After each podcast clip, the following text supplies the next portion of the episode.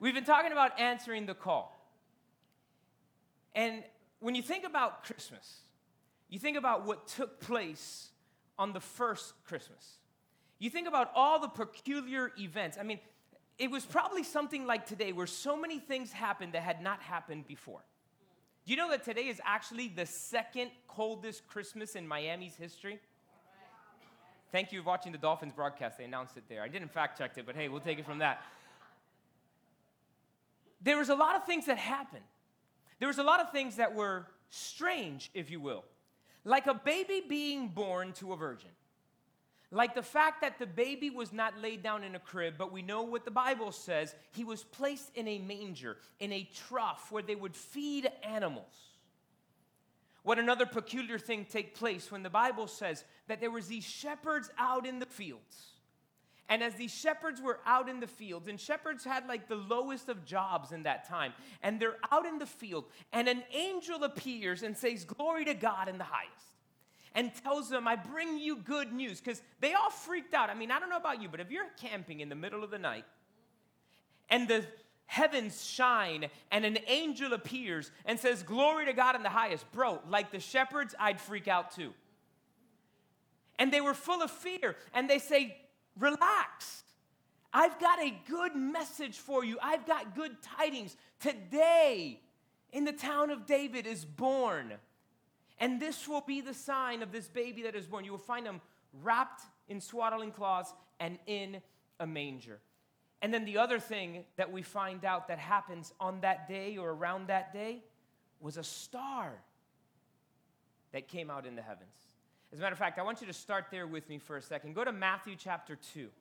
Matthew chapter 2. Matthew chapter 2, look at verse number 1 of Matthew 2. It's going to come up on the screen behind me. If you're online, it's coming out right around here somewhere. Matthew chapter 2, verse number 1. It says, Now after Jesus was born in Bethlehem of Judea in the days of Herod the king, behold, wise men from the east came to Jerusalem, saying, Where is he who has been born king of the Jews? For we have seen his star in the east and have come to worship him. It's believed that these men were like astrologers. They weren't kings. They, some places call them magi, they call them wise men. We don't know how many they were, and we don't know their name, just in case. It's not Gaspar and all these other things, that's invented. We don't know what their names were, and we don't know how many they were. And here's another little tidbit for you they didn't get there on the day he was born. All these nativities that have the wise men there, First thing that was wrong, they have three, and we don't know how many they were. And the second thing that was wrong is that they didn't find Jesus in the manger, they found him in his house. But that's just besides the point. Here's the critical part that night, a star, a light that wasn't in the heavens before appeared.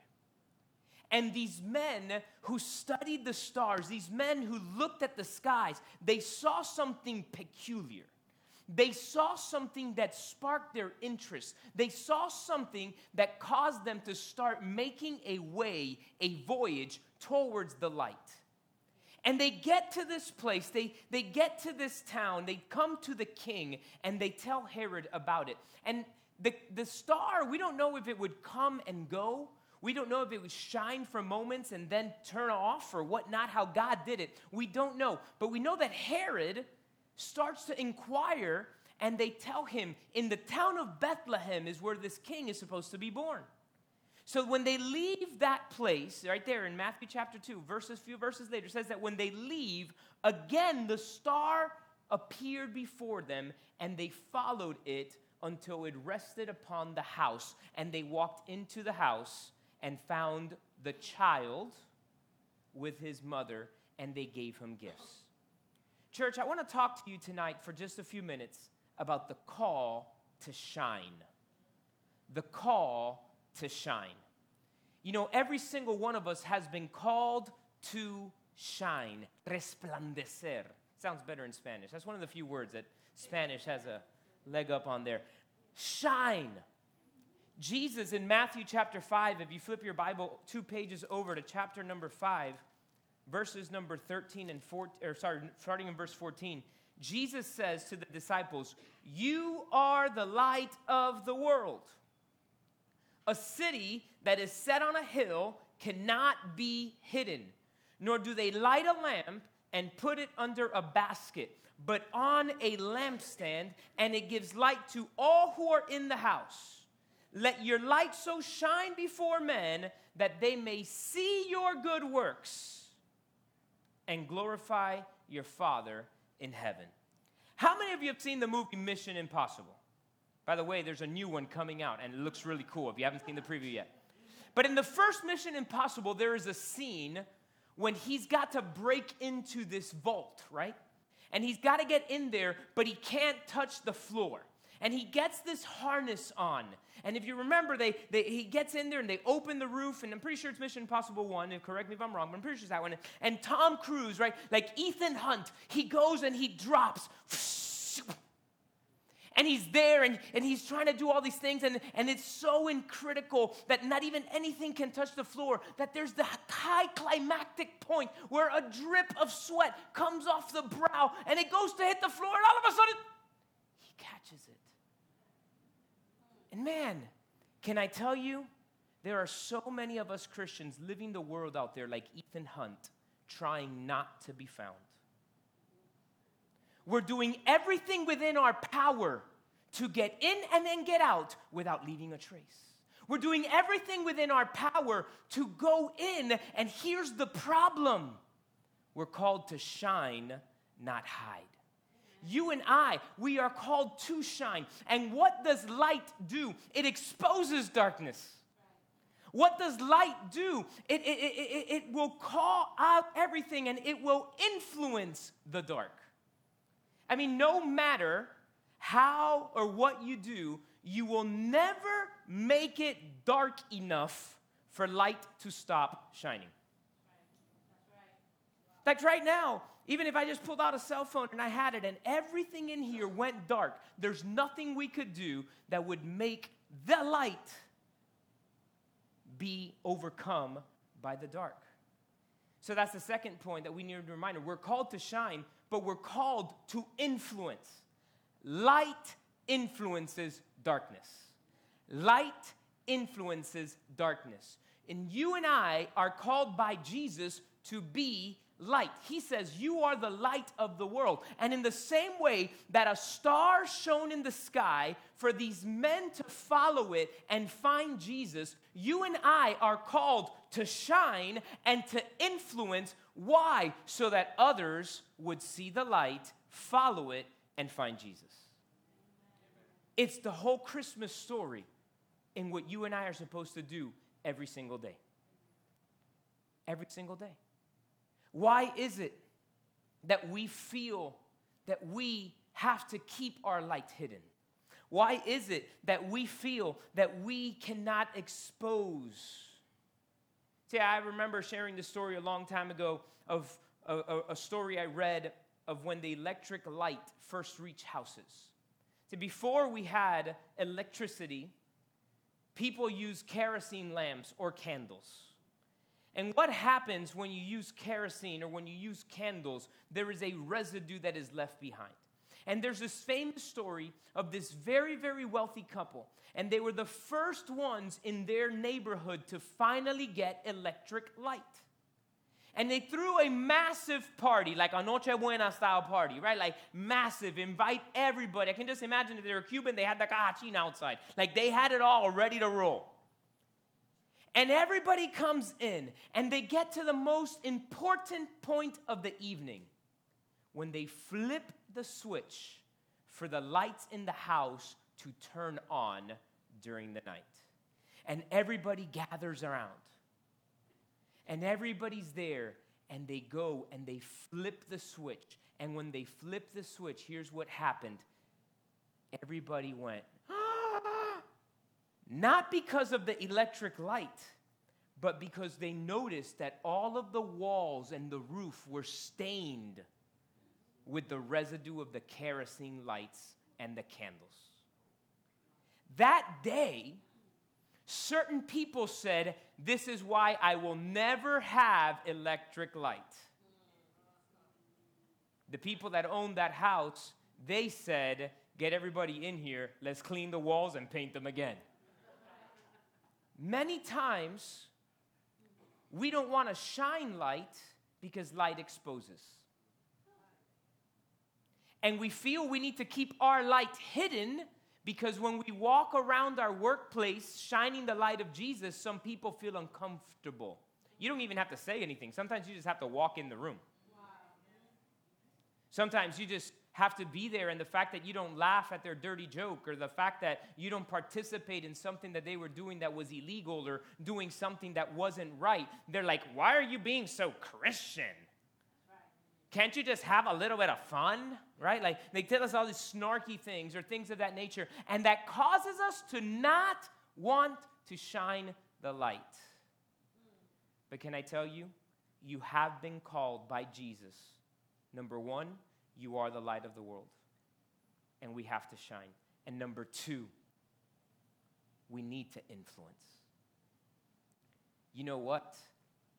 People around you will change when they see that you and I have changed. When they see that you and I are not the same person and they ask you, What's different? Well, let me tell you about this light. Let me tell you about the one that changed me. It leads me to the third point I want to talk about just briefly tonight, and it's the fact that we are called to shine because our shining light leads people to recognize and worship Jesus. It's what he said there in Matthew. I'm going to read it one more time. Verse 16 of chapter 5. Let your light so shine before men that they may see your good works and glorify your Father in heaven. You know, many of us say things like, I just want to work in the backgrounds. I don't want anybody to see. I don't want anybody to know. I just want to be in the back Light can't stay in the back, light will always shine in the darkness. You and I, as we shine. Now, I want to be very clear. It doesn't mean we're perfect. Anybody here perfect? Raise your hand. Good. I don't have to call anybody a liar tonight. we're not perfect. We mess up. You know what separates us? The fact that we can be humble and we can acknowledge our mistake and we can repent before God and before man and then keep going forward. That's what sets us apart as Christians. And you and I, as we shine our light, we're able to lead people to Him. Some of you, perhaps, you ask this question well, how long do I need to let my light shine before this person finally comes to Jesus? If we go back to the story of the wise men, it says that Herod asked them, When did this light start shining? And based on the calculations of when the light started shining and when the wise men found Jesus, it is believed that Jesus was about two years old when the wise men got to him. That means that light was in the sky being followed for probably almost two years before these wise men got there. One of the other reasons we know that it was probably about two years was because Herod, to be safe, sent every boy that was two years old or younger to be killed. Why would he kill all the two year olds and younger if the baby was a baby when the wise men got there? Now, what do I want to get at? You and I can't give up shining light because that person that you're shining light around, it might take them a year or two or three or four, but as they see the light in you, they'll eventually come to Christ. Don't give up. Don't turn it off. Don't say, oh, no, no, with this guy, no, no, no, isn't, forget it. I don't want that person to get saved. I'm not going to be this. No, you and I are called to shine the light. Jesus is said in John chapter 1 that he is the Word that became flesh and dwelt among us. And it says that he is the light that comes to all mankind. And can I tell you this? The reason you and I can shine is because the day that we ask Jesus to come into our heart, a light begins to shine that others can recognize and will ultimately go to him. You and I become the star of Bethlehem. You and I, in this dark world, shine a light so that people will see him and go to the Father. It's not about you and me. You know, part of being humble is when people try to attribute it to you, that you say, It's not me, it's God in me. Right? We love, I don't know about you, I love the moon. I think the moon is so cool. I love looking at the moon and the, it, it looks so awesome. I love that we're trying to get astronauts back onto the moon and all this stuff because I love science. It's cool. But the moon has no light of its own, it only reflects the light of the sun. And in the same way, it's not that you and I are a star, but we shine the light of Jesus because Jesus now lives in us. The greatest gift that you and I receive is the fact that Jesus was born, died on a cross, rose from the grave, and you and I can have him in our heart so that that light may now shine too.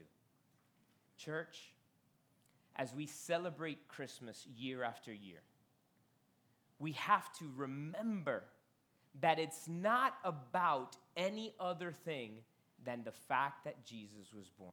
We celebrate the fact that he came. We celebrate the fact that he rose from the grave after he died on the cross. But can I tell you, there can't be a cross or a resurrection if there wasn't first a birth. And the light that shone in the sky is now you and I in this dark world. I don't know about you, but the more I see the news, read the things that are out there, the darker and darker the world is getting. But you and I, we have the light.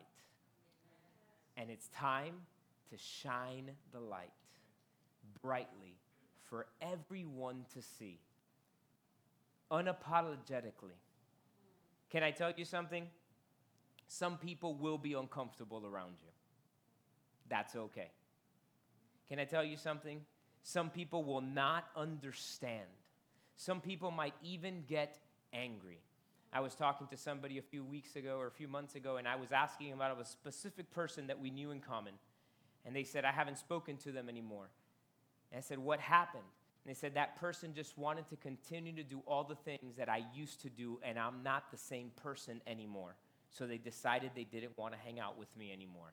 Guess what? That's okay. They made the choice to get out of the light and stay in the dark. Let it not be because you and I turned off our light for them to feel comfortable in their darkness. Church, shine the light. Everywhere you go, everyone you deal with and sh- make sure you're shining the light. Can I tell you one more thing? The light shines brighter when it's darker. That means it is important that we have association with people that don't know Jesus. Let me, let me tell you that one more time. It is important that we have association with people that don't know Jesus. Now, notice I'm using the word association. I'm not saying you need to have more non believers around you than believers. I'm not saying that you need to be doing all the things. I'm just saying you ain't going to win anybody to Christ if you're around no one that doesn't know Jesus. Go into all the world and make disciples. Now, you don't make disciples by doing what they do, they start doing what you do. So let's be strong, shine our light, and in the dark world, keep shining. Answering the call to shine the light of Jesus. Where? Everywhere. You can shine the light of Jesus at Costco, at Publix, at Walmart. You can shine the light of Jesus on an airplane. You can shine the light of Jesus anywhere you go at the restaurant, at the workplace, at, at, the grocery store, at anywhere you go. You can shine the light of Jesus and the world recognizes when there's something different. And that points them to Him. What is the ultimate goal of the light? To expose the darkness out of the way so that they may see your Father and glorify Him. Amen.